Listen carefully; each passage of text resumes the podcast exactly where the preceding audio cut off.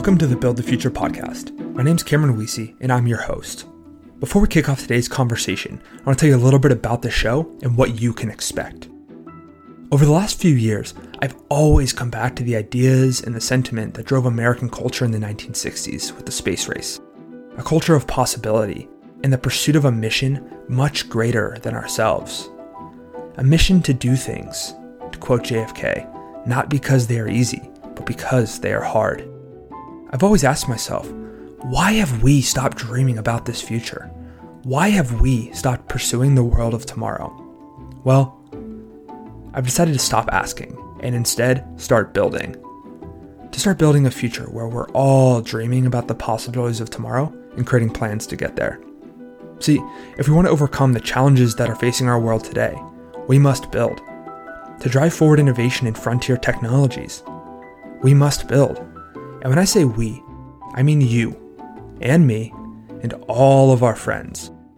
Whatever the issue or opportunity, we must refuse to sit idly by while some version of the future inevitably arrives.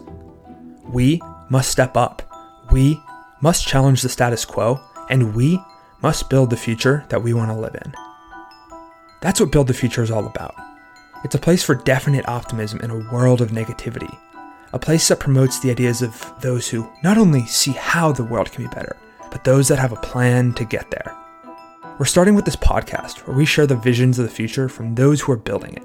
Visions that inspire you, visions that instill a sense of wonder, get you thinking about the possibilities of tomorrow in the hopes that you too will decide to take action and build the future you want to live in. So, with that, I want to welcome you not only to the show, but to the future and the possibilities that lie ahead. Today we're talking with Goke Olubusi, the CEO of Helium Health. Helium Health is building the infrastructure that enables hospitals and emerging markets to digitize their operations, operate efficiently, and provide high quality healthcare to all. In pursuit of this mission, they're working to build the future of healthcare and support the 6 billion people in emerging markets around the globe. That's why today I'm excited to have Goke with us. Goke, welcome to the show. Thanks, Cameron. Very excited to share more. So on the on the Build the Future podcast, we're aiming to share the compelling visions of the future from those like you who are building it. Can you tell us a little bit about the future you're building with Helium Health? Absolutely. So, what we envision at Helium Health is a future uh, of healthcare in Africa and in emerging markets overall that is entirely technology and data driven. We would like to see where decisions in healthcare, both on a public health standpoint and even on a micro level at the provider individual provider and care provision level is being made with data. And we know the only way to get there is to have technology.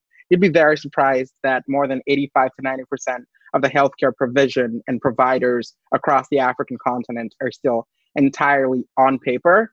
And all the data and all the insights you need to actually improve the healthcare sector is lost in the files, in the millions of files that sit stored in these hospitals across the continent. And our job, our responsibility is to unlock that. Can you tell me about the the moment you realized like that was that was the problem you wanted to go solve? Absolutely. So I think so before I started Helium, to give you more context, I mm-hmm. previously started two companies, actually three companies before Helium, but t- two main ones before Helium. One of them was an enterprise messaging company that we sold to. I actually started with one of my co-founders at Helium and I. We sold it to our biggest client. Uh, this was like eight years ago. Um, and then another, the one after ended up being one of the biggest social platforms, actually the biggest social platform in Africa at the time. It gained about 25 to 30 million users. This was way before WhatsApp and Facebook yeah. took over the market. So I had had a lot of time to learn and to understand the market and its unique nuances, right? We had built an enterprise messaging platform, which meant we had dealt with B2B with businesses. And also by providing a platform that's the biggest social platform on the continent, you then are solving, you know, direct consumer problems, B2C problems. And because we built a platform that had such insane engagement, we had a lot of understanding uniquely about what users, what the what it what it takes to get African user to adopt the product because they, you know, they're very unique circumstances in the market. So off of that, you know, building the initial company, which is a social platform, we got to understand how people think. Um, and that actually led, that was the real segue into Helium Health. We realized that because when we started to, when we, you know, when I eventually got out of that company and we wanted to start Helium, we were thinking, myself and my co founders were thinking, we need a problem. You know, we've we've already created multiple companies. We've been successful at it. We've invested in, you know, as of the time, I think I'd already invested in like 50 different companies, yeah. 50 different startups. So we had a lot of experience, and we said, okay, we need uh, we need to take on a problem that is a long term problem that we could work on for the next 10 to 20 years. Mm. It's got to be worth our time. And what that looked like when you look at Africa was healthcare, because every year we could see that the healthcare sector was just like almost entirely the same. You know, you watch finance, fintech companies get sprung up, and you watch agriculture. Everyone's innovating except healthcare. And we were very concerned about why that is. And the more we dug into it, the more we found really three core issues. And this is what led to us starting the company. First was that the existing attempts that people were, the attempts people were taking to technology in the market were unsuitable. You cannot take a US system like Epic or Cerner, which is the biggest EMR healthcare softwares in the US and in you know sophisticated markets. You can't take that and try to import it into Africa. They don't have the same resources. They don't have the patience of time. You don't have the policy mm. backing. You don't have any of those things. So we kept seeing people attempt and that failing. And we understood that you can redesign the experience of EMRs to match and to work for this market. And that's actually one of the core things that helped us scale. We built a different experience with healthcare software, leveraging our knowledge of building social platforms before. So if you look at our, our medical records platform or our teleclinic platform, it all looks like Facebook or Twitter or WhatsApp, which is what people in the market already use every day. So we imitate, we we we understood, we had that unique understanding, and we said, okay, we're going to rebuild healthcare software, but we're not going to make it look like traditional healthcare software. We're going to make it feel like platforms these people already use that's one of the core things we're going to do. And more importantly, we're going to make it so easy and flexible and affordable for them that it just becomes a no brainer. And that's been the experience so far. So we could see a complete stagnation in the market. And the real reason was because other people weren't able to get their technology to scale because they weren't approaching it correctly, both from the experience standpoint, but also with the pricing and a lot of other factors as well. Yeah, can you tell me a little bit more about the the approach you guys took? Because it seems to to me that I, I know you mentioned that you can't take the U.S. systems and drag and drop them into the African market. So you have to approach it differently. Right.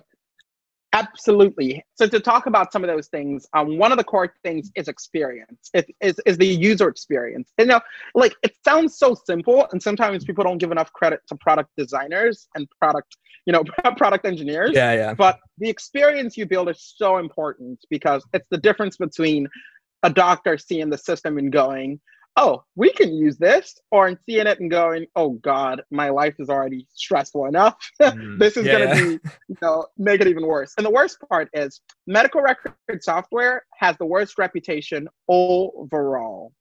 Oh yeah. They just across the market. An NPS score for EMRs on average are negative 75. No one likes them. If you go anywhere, I know that. I know, I, you're right. I know the director of Harvard Medical School. I know all these people, they're all just like, we are just in pain with the software. And really because it's complicated.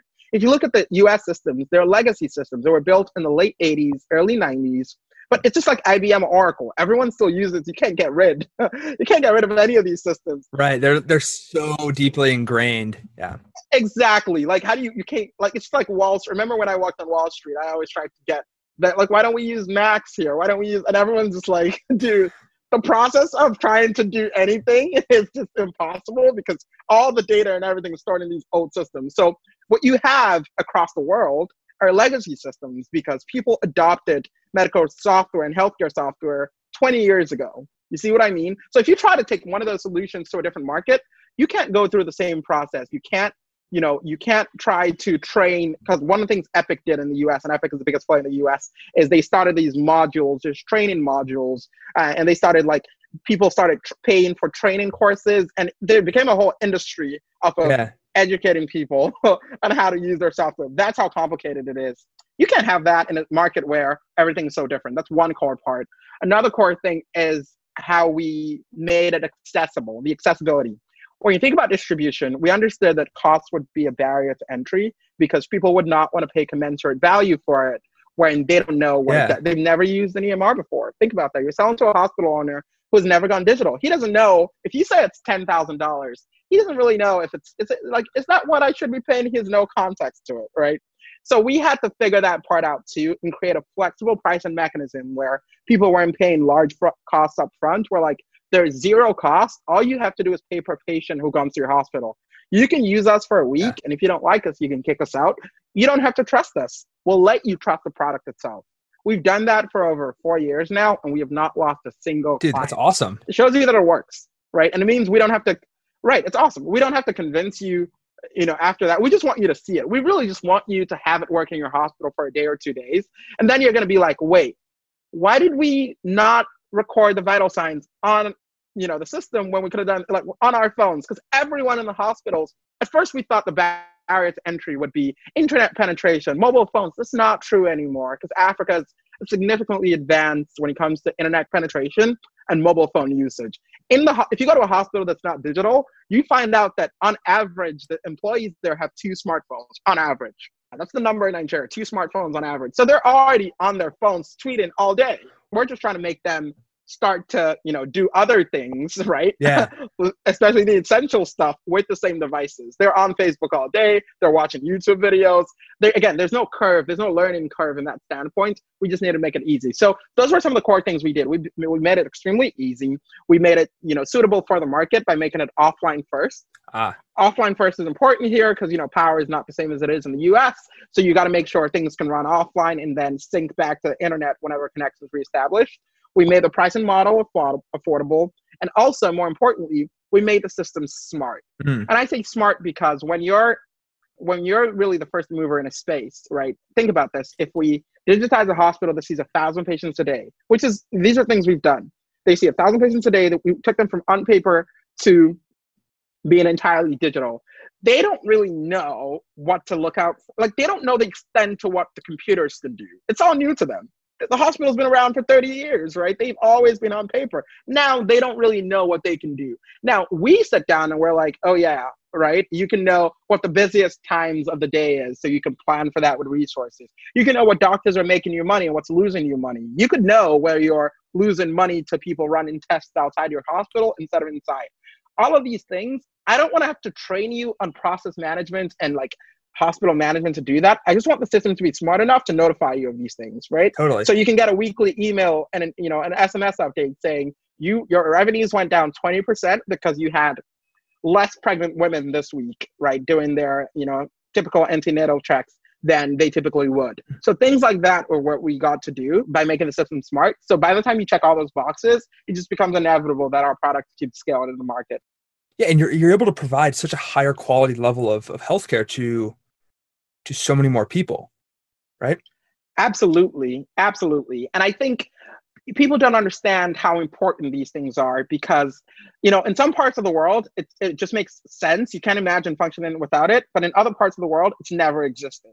And I can give you an example. There's simple things and simple, simple mistakes people make. And I'll give you one of the biggest ones is prescriptions have you i mean have you ever if you've ever seen a doctor's handwriting right you know it's like chicken scratch whenever they write a prescription it's just like a signature. Who can read this? No one. No. Think about how many times, right? but so, so, you know, some way you always find the pharmacies can read this. but think about how many times someone has misread a medication because it was written by hand, right, mm. by a doctor. Yeah. Think about that. Think about how many times people have misread diagnosis. Think about how many times these simple things mean so much, and there's so so many lives are lost every day because of this, especially when you're in a market where things aren't as efficient and there's so many underlying challenges. So it's something as simple as taking a, a small clinic in the middle of a an underserved area digital. It's so like it's so important because automatically you then have a trusted and accurate system for storing medical records. You can trust everything the doctor said, everything the system is saying. You then have an audited system for the care provided itself because you know everything that each person at this facility, each medical professional did to provide care to this person, then you can start to understand on a deeper level, both in the provider hospital level, as well as more transparently to the patient, what the cost components are, and start to drive towards how to provide more efficient, affordable care. Because now we have all this data and there's so much we can dig into with it. So, yeah, it's definitely providing a lot of value. And that's just on the medical records hospital management side. Now we do so many more things, all the way from managing the government's COVID response tech. Yeah to like health information exchanges and financing for hospitals. Um, but it all came from that core foundation, which is digitizing care provision itself. Yeah, it's such a it's it sounds so strange to anyone in the states who's so used to just going to a hospital and assuming their records are there, their doctors are sending them notes. It's all already exists. But in other markets, like that's not true. The fact that it's paper based or was paper based just like blows my mind. Oh yeah, and you have hospitals that see thousands of patients. I'm saying thousands, and also you think about it from, and I'll just I'll highlight a different point to you here. You think about the inefficiencies of running a facility on paper.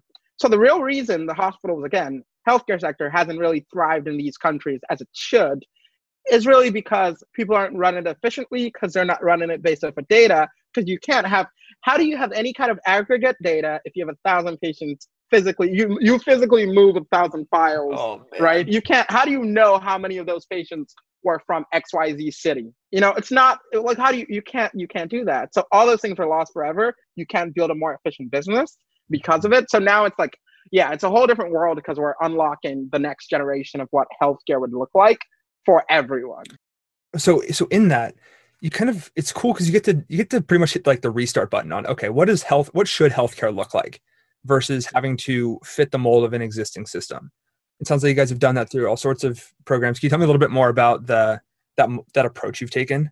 So, one of the unique things we get to do is leapfrog the issues that the US and other markets face on the road to digitization. Look at the US now. It's been about like let's say 10 10 to 20 years, I'd say 15 years really, has been the ramp to digitization in the healthcare sector. Yet you have so many issues. HIPAA itself is an issue, which is the you know privacy arm of healthcare, and no one seems to agree on how HIPAA should work. Let's do this. Let's do that. Yeah, it's a mess. Right? You have heavy fragmentation of the of the technology space itself, where so much so that I don't know if you know about the recent Trump administration um, or the government's recent push on making healthcare data more interoperable, mandating the healthcare data be really the government's really pushing, the U.S. government's really pushing for the data the power of the data to be in the hands of the patients, mm. right? You can't keep it siloed. But that's a big issue, right? Data was fragmented. It was so heavily fragmented that people built entire companies off of just, you know, bringing data together across multiple systems. And we're thinking, if now that we're at the start of our own journey in this part of the world, and I'm saying, you know, West Africa, Sub-Saharan Africa, North Africa, the Middle East, now that we're at the start of the journey, it means we can design everything to be interoperable from inception. Yeah it means we can we can solve a lot of these issues. We can craft these countries, a lot of the countries we're operating in, they don't have any specific healthcare data laws, anyways. We could craft their version of HIPAA for them, right, and make it better than HIPAA, and, and, you know learn from all the mistakes that were made in other parts of the world. So what we're saying is we can really if it took the US 15 years, 20 years to really get digital, we can do things a lot faster because we can learn from all their mistakes and actually design a better system such that when you compare what, what the emerging markets look like in 15, 20 years time, it would be you know miles ahead of everywhere else because things are designed and engineered very specifically yeah. uh, you know by us in partnership with lots of different parties i mean lot we we engage lots of different organizations and we work with lots of different very you know smart people who care about public health also because healthcare is a public it's a it's a public concern you know? It's yeah. not really something for it's not a private industry. It imp- impacts everyone yeah. right? So really you know there's there's that aspect to it as well. So we're excited to see what that you know looks like in the next few years. Yeah tell me more how you think about the the role of of healthcare because in the states actually all over the world we're seeing with covid like lots of people don't can't afford to go get good healthcare. They're avoiding hospitals because they're like i can't pay for it and so how how should we be thinking about this? And, and for y'all, you're rebuilding. You get to design that future. So like what does that what does that look like to you? Sure thing. So I can give you more I'll tell you more based off of like the background of how I use Nigeria as a case study yeah. here. So historically, and you you can also see this as a trend for a lot, actually most African countries and most emerging markets overall, Latin America, Southeast Asia, you see the same trend because we're, you know, we keep our eyes on all these places the governments don't invest very heavily in healthcare. If you see that their budget, you know, it's it's ridiculous. They keep slashing the healthcare yeah. budget. You think year on year they'll increase? No, they keep reducing it because again, they don't really understand what's going on. They don't have any clear metrics. It's not like there's any because of the lack of tech and visibility and data on that level. No one can really trust what was going on in the first place. They're not really committed to it. So you had what you have very heavily is a very underfunded healthcare sector and and you can say this in Nigeria, you can say it across different parts of the world. And then it got worse. It got worse because the wealthier part of the community of, of these of these countries decided, oh, we could just fly to other places to access care. Right. If you when one of my, you know, siblings had cancer, my mom took him to India and Germany. Right. When that's that's the trend. You no one thinks, why do we, you know, let's build these things here. They're like, oh, you can just go somewhere else. So you have an mm-hmm. underfunded sector that's also essentially abandoned yeah. because it's under you know under facilitated overall. And now you then have covid and i'll tell you an, you know a very interesting change that happened and i'm hoping this is going to be the start of a new future for everyone. Mm. suddenly there was a lockdown across all these countries. Airports got shut down. Airports in nigeria has been shut down for like two three months now I haven't, I myself haven't been able to leave every time because we do a lot of work for the government. Yeah. So every time I need to fly somewhere, I literally need the Minister of Aviation's approval. We need to get a private jet. It's like, wow. you know, you can't just, you can't, there's no mobility pretty much. And then here's what you then have you have a country where the entire population is dependent on healthcare being accessed outside the country and the local market is underfunded. So you don't have sophisticated hospitals or a lot you don't have a lot of sophisticated hospitals. You have very few mri machines right? You have very few very limited testing and all these things and people are stuck there. You cannot imagine the number of people who have died in the last two months of lockdown or three months of lockdown. You know why? Because if they needed to have you know if they had cancer and they needed to get chemotherapy or they needed to have certain surgeries done there's no way to do it locally, but there's no airport as well. Oh no! So now we're paying for the sins of not improving our own healthcare sector. So finally, because of the recent crisis with, and the, how travel and mobility has been impacted, suddenly everyone who has abandoned all the you know government and private sector who have abandoned their healthcare sector for so long are having to live with that healthcare sector, which is insane for them. So now everyone's like, "Oh crap! We gotta re- we gotta actually invest in this because maybe we won't always be able to fly somewhere else. Yeah. Oh my and god. And this is where I think right. This is where I think there's gonna be the start of uh, what the future of healthcare looks like for the rest of the world because it's the first time I'm telling you for Nigeria, for example. Maybe since military rule, or post-colonial rule in the 80s, or the, you know things like that, you haven't had a case where people couldn't just leave. Yeah. And now that people cannot leave the country, everyone's forced to reinvest in the healthcare sector. So underfunding was a huge issue. And the fact that people are having to deal with this and they're concerned that, oh, will COVID come back? Will there be another pandemic?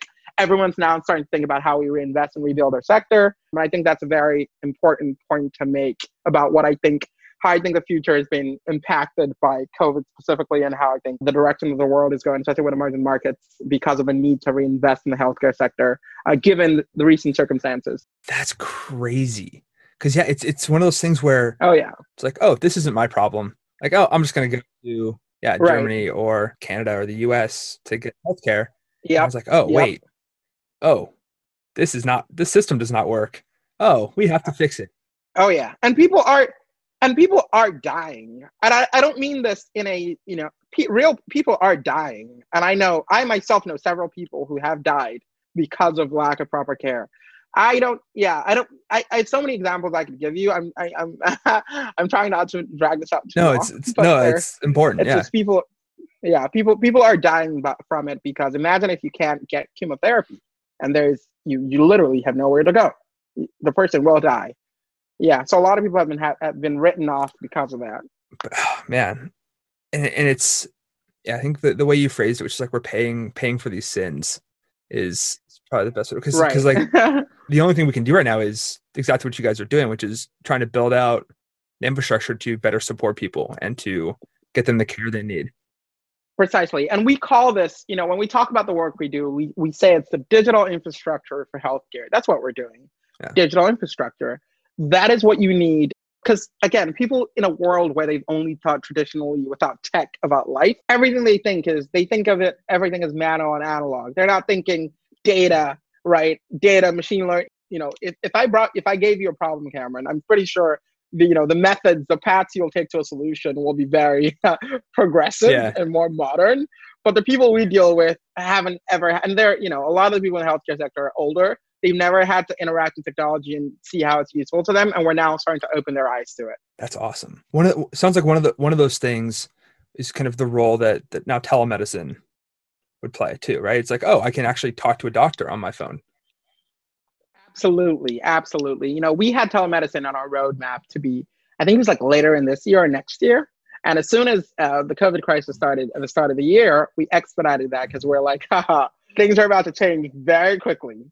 People thought, I mean, we first, I, I told a bunch of our investors and a bunch of other people first, and they were like, ah, are you sure about this? But I'm like, duh, when no one can move around. And it's different in Africa. It's different because you have the military on the streets, right? You literally, people literally cannot leave their house. But that is one part. Whoa. People not being, because they can't leave their house to go to the hospital. They're not even, you know, they're not, a lot of people are not even allowed to because they're too afraid of the military on the streets to even go to the hospital. So they're literally at home.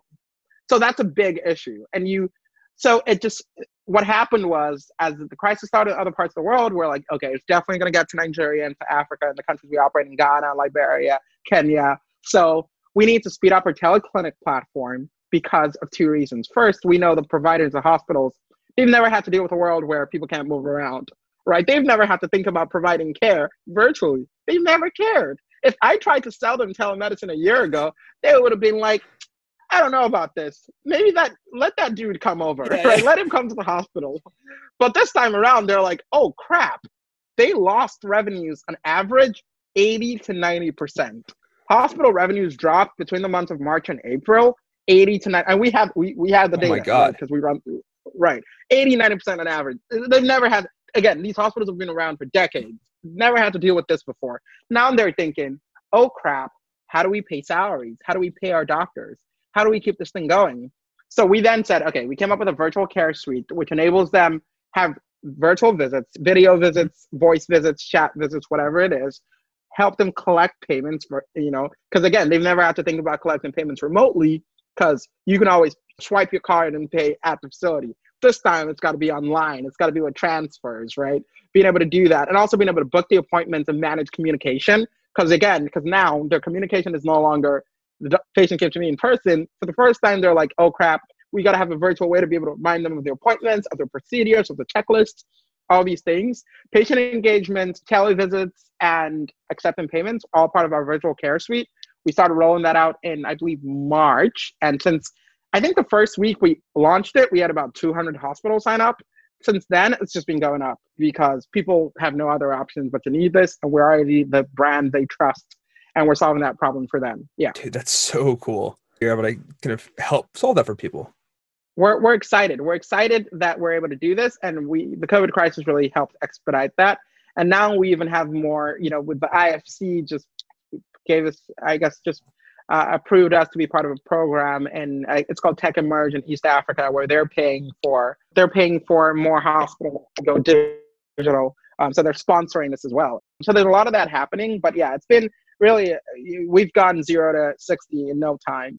And the unique thing about this, and I can say this also using data, and you know, Startup Health has a lot of data about this, is that once people go digital, once again, same experience using our EMR, mm-hmm. right? Once you use it for a week, you're like, damn, how did we like, you know, how did we, why were we so inefficient? You know, and suddenly, let me, and I'll give you a quick example about that. You know, before we used to have, we thought when we first started, oh my God, we're gonna need to have personnel in these hospitals helping them onboard for weeks, and it's gonna take forever. How are we gonna make this work? If you, if we ever have a person in the hospital after the first two days of them using the system, they're like, why are you here? Because it becomes so obvious and then whenever they have issues, they'd rather talk to each other, right? And just figure out and solve it before they contact us. Or if one person doesn't know how something works, the other person does. They self-solve the problem, right? And that, that's the same trend we're seeing. So in the same manner, with virtual care and televisits, once the doctor and the patient have experienced it once, they're like, why did we have in-person visits in the first place? And it's even worse here because traffic in Nigeria, it takes an average of an hour to two hours for a big hospital, a tertiary facility uh, or a teaching hospital to locate your file. Your appointment hasn't started. You have to show up an hour to two hours early because they got to go find your file. You're one person out of hundreds of people who have showed up with millions of people in the last 40 years of running this hospital. All the files still exist in the file vault. So they have teams called record teams who have to go look for your file. So you got to show up two hours early because they have to spend you know, they got to find your name, right? Imagine how many Camerons have come to that hospital. Oh my so god! Many, right? So it's a whole, it's it's a crazy process. So we're very, you know, we're very excited for the future it brings, and we're seeing the same trend from the doctors and the patients. They're like, oh crap, why do we have follow up visits in person? No more uh, in person follow ups. Let's just have it virtually. Then we're not in traffic all day. You know, we don't have to deal with power issues. Really, it's, it's going to be a change, a complete mindset shift. And we're very excited to be, you know, pioneering this and leading this from this part of the world. Yeah, because essentially it's you. There's probably some resistance before, but now that there's like kind of right. forced upon, they're like, oh, okay, I guess this is what we have to do now. They're like, oh, this was yeah. this is so much easier. It's the people resisting change and then being like, oh, I was being silly. Absolutely, and really around the whole world, we're all expecting that the COVID crisis will be an awake an awakening for everyone yeah. To start taking healthcare more seriously. And it really, it's put us ten years ahead. People have things that would have taken five, ten years to accomplish. Markets are having to do it now because they have literally no option. So yeah, what what else are you seeing? Uh, COVID accelerate, uh, or in particular, like in in the African market. I think that's Sure thing. Um, I think a good thing that, and this is one of the core things we worked on this year, which is now I'm becoming one of our favorite products and one of our favorite things to do as an organization. It's emergency response. Hmm. So when you look at emergency response preparedness across Africa, I mean, if the US could be so bad, right? Now imagine an African country with very limited resources and no one who cares. It's like it's even a completely different world. So at least in the U.S., you've data, you've you've this infrastructure to, and you just know it's poor decision making. That's the reason emergency preparedness isn't better. It's less about like you know capacity and funding and ability to pay for things, right. but it's just people made poor choices. Yeah. Right in this market, it's really not choices. People don't even have the capacity to pay for it. So there are all those problems. So we said, here's what we're going to do when the crisis started, we came to Lagos, which is was the epicenter of COVID in the region. Was the first where the first case of corona of the mm-hmm. coronavirus mm-hmm. was happened, and we came in and we sat down with the governor and the commissioner of health and the entire COVID think tank team, and we said, let us digitize this entire emergency response. Let's make it a data-driven response. So for the first time, we're actually doing things properly. Yeah. Right? So we can drive the future we want. And we're able to do that. We worked several weeks and we built out this extensive platform that is now like the anchor or the like the core public health emergency response solution for the region. And it not just works for COVID, it works for Lassa fever, that's still a problem. It works for Ebola, it's still a problem. You know, it works for all these other cases. And now we're in the position where we're like, okay, now that we can do this, we can scale this across not just Lagos, but multiple states. And we can scale it across the continent as well. And we're, we're talking to lots of different like donors and you know World Bank and all these different entities to also sponsor it so we can strengthen overall emergency response. Again, because historically people have only had to think about responding to emergencies in this part of the world, you know, traditionally. So what happened was when the COVID crisis happened, everyone was like, why don't we create isolation centers? So they built, they spent tens of millions of dollars building all these isolation centers. They're all completely empty. Oh my God. Completely empty. No one's in them, right? And the actual things they need, which is processes and data, right? And clear graphs that help you predict where these numbers are going and why, and being able to track and trace everything. All of that with, with technology was, you know, forgotten. So now we're like, okay, now that you guys have squandered that cash, let's come back and let's do things properly and build proper processes and let's leverage tech. So I think a core component of what will be expedited in this in this period is just overall emergency response preparedness for epidemics and pandemics and disease surveillance in general across the African continent and emerging markets. Very important. The world has moved on from a lot of illnesses and a lot of like the world has moved on from polio. Yeah. The world has moved on. I mean, right? You you read about polio in books, right? You don't think polio is still a thing. Yeah, no. Polio right. polio is like still a polio. thing. right, right, right. It's like Ebola. You know, the way you never have to think about Ebola, Cameron. There are people who are scared of Ebola every day. It's a real risk for them before they go out. You know, it's like it's a whole different world. So we're saying yeah.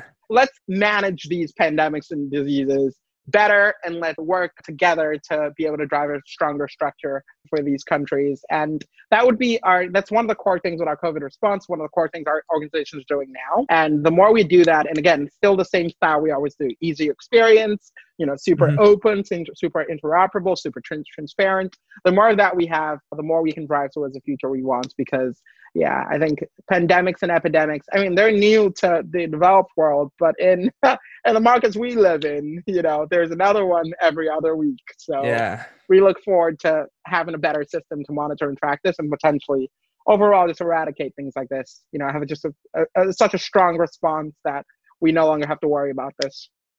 That's, I, am like, I'm getting, I get chills thinking about that. Thank you.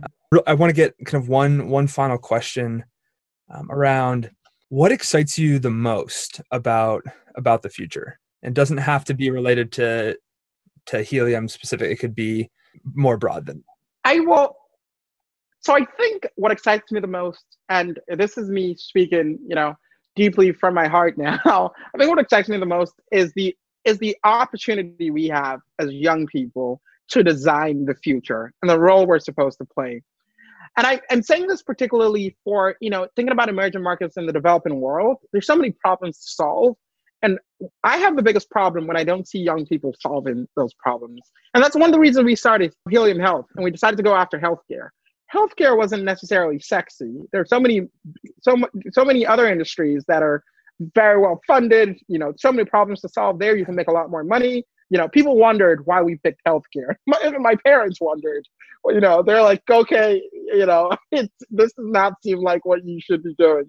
But really, I feel there's a responsibility we have as young people to design the future we want. We're the ones who are going to live in this future. And the more we abandon it and keep quiet, the, you know, the more we'll have to suffer in the future. And we have very good responsibility there. And I'll make another comment. I remember being at the award ceremony for like, I think it was like the West Africa Medical Association Award or something. And everyone who was important in the healthcare sector in West Africa was at that meeting. We're all at the award ceremony. Everyone was dressed up in their suits and their, you know, you know, their dresses, and it was it was fantastic.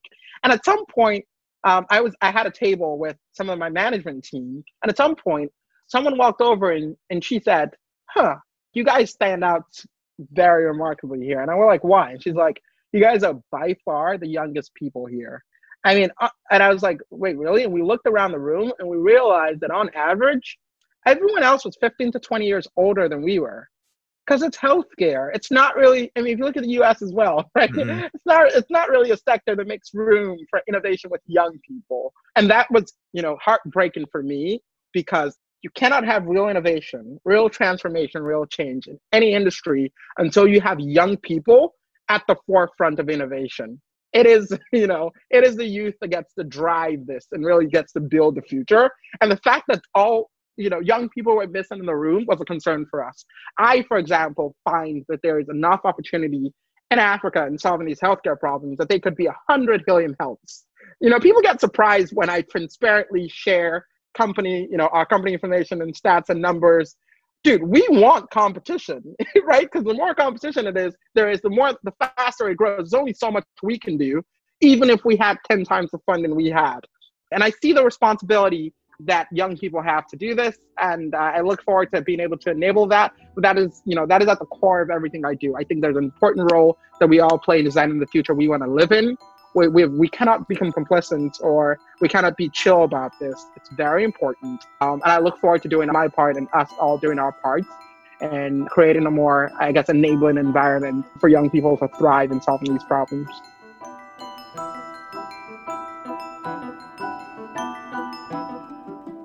Thanks for joining us for this episode of the Build the Future podcast. All of the links and things we discussed in this episode can be found in the show notes at buildthefuturepodcast.com. On the website, you can also sign up for our new episode announcements and our weekly newsletter. If you enjoyed this episode, we'd love it if you would send it to just one friend that you think would benefit from thinking about the possibilities of tomorrow. See, the best way for us to build the future together is to spread this idea of definite optimism to start talking about the future we want to build and then creating concrete plans to get there. So, if you're thinking about building, want to get support, or simply want to hear about specific topics, ideas, or from certain people, shoot us an email at hello at buildthefuturepodcast.com and we'll see what we can make happen. Thanks so much for listening, and that's it from us. Until next time, go build.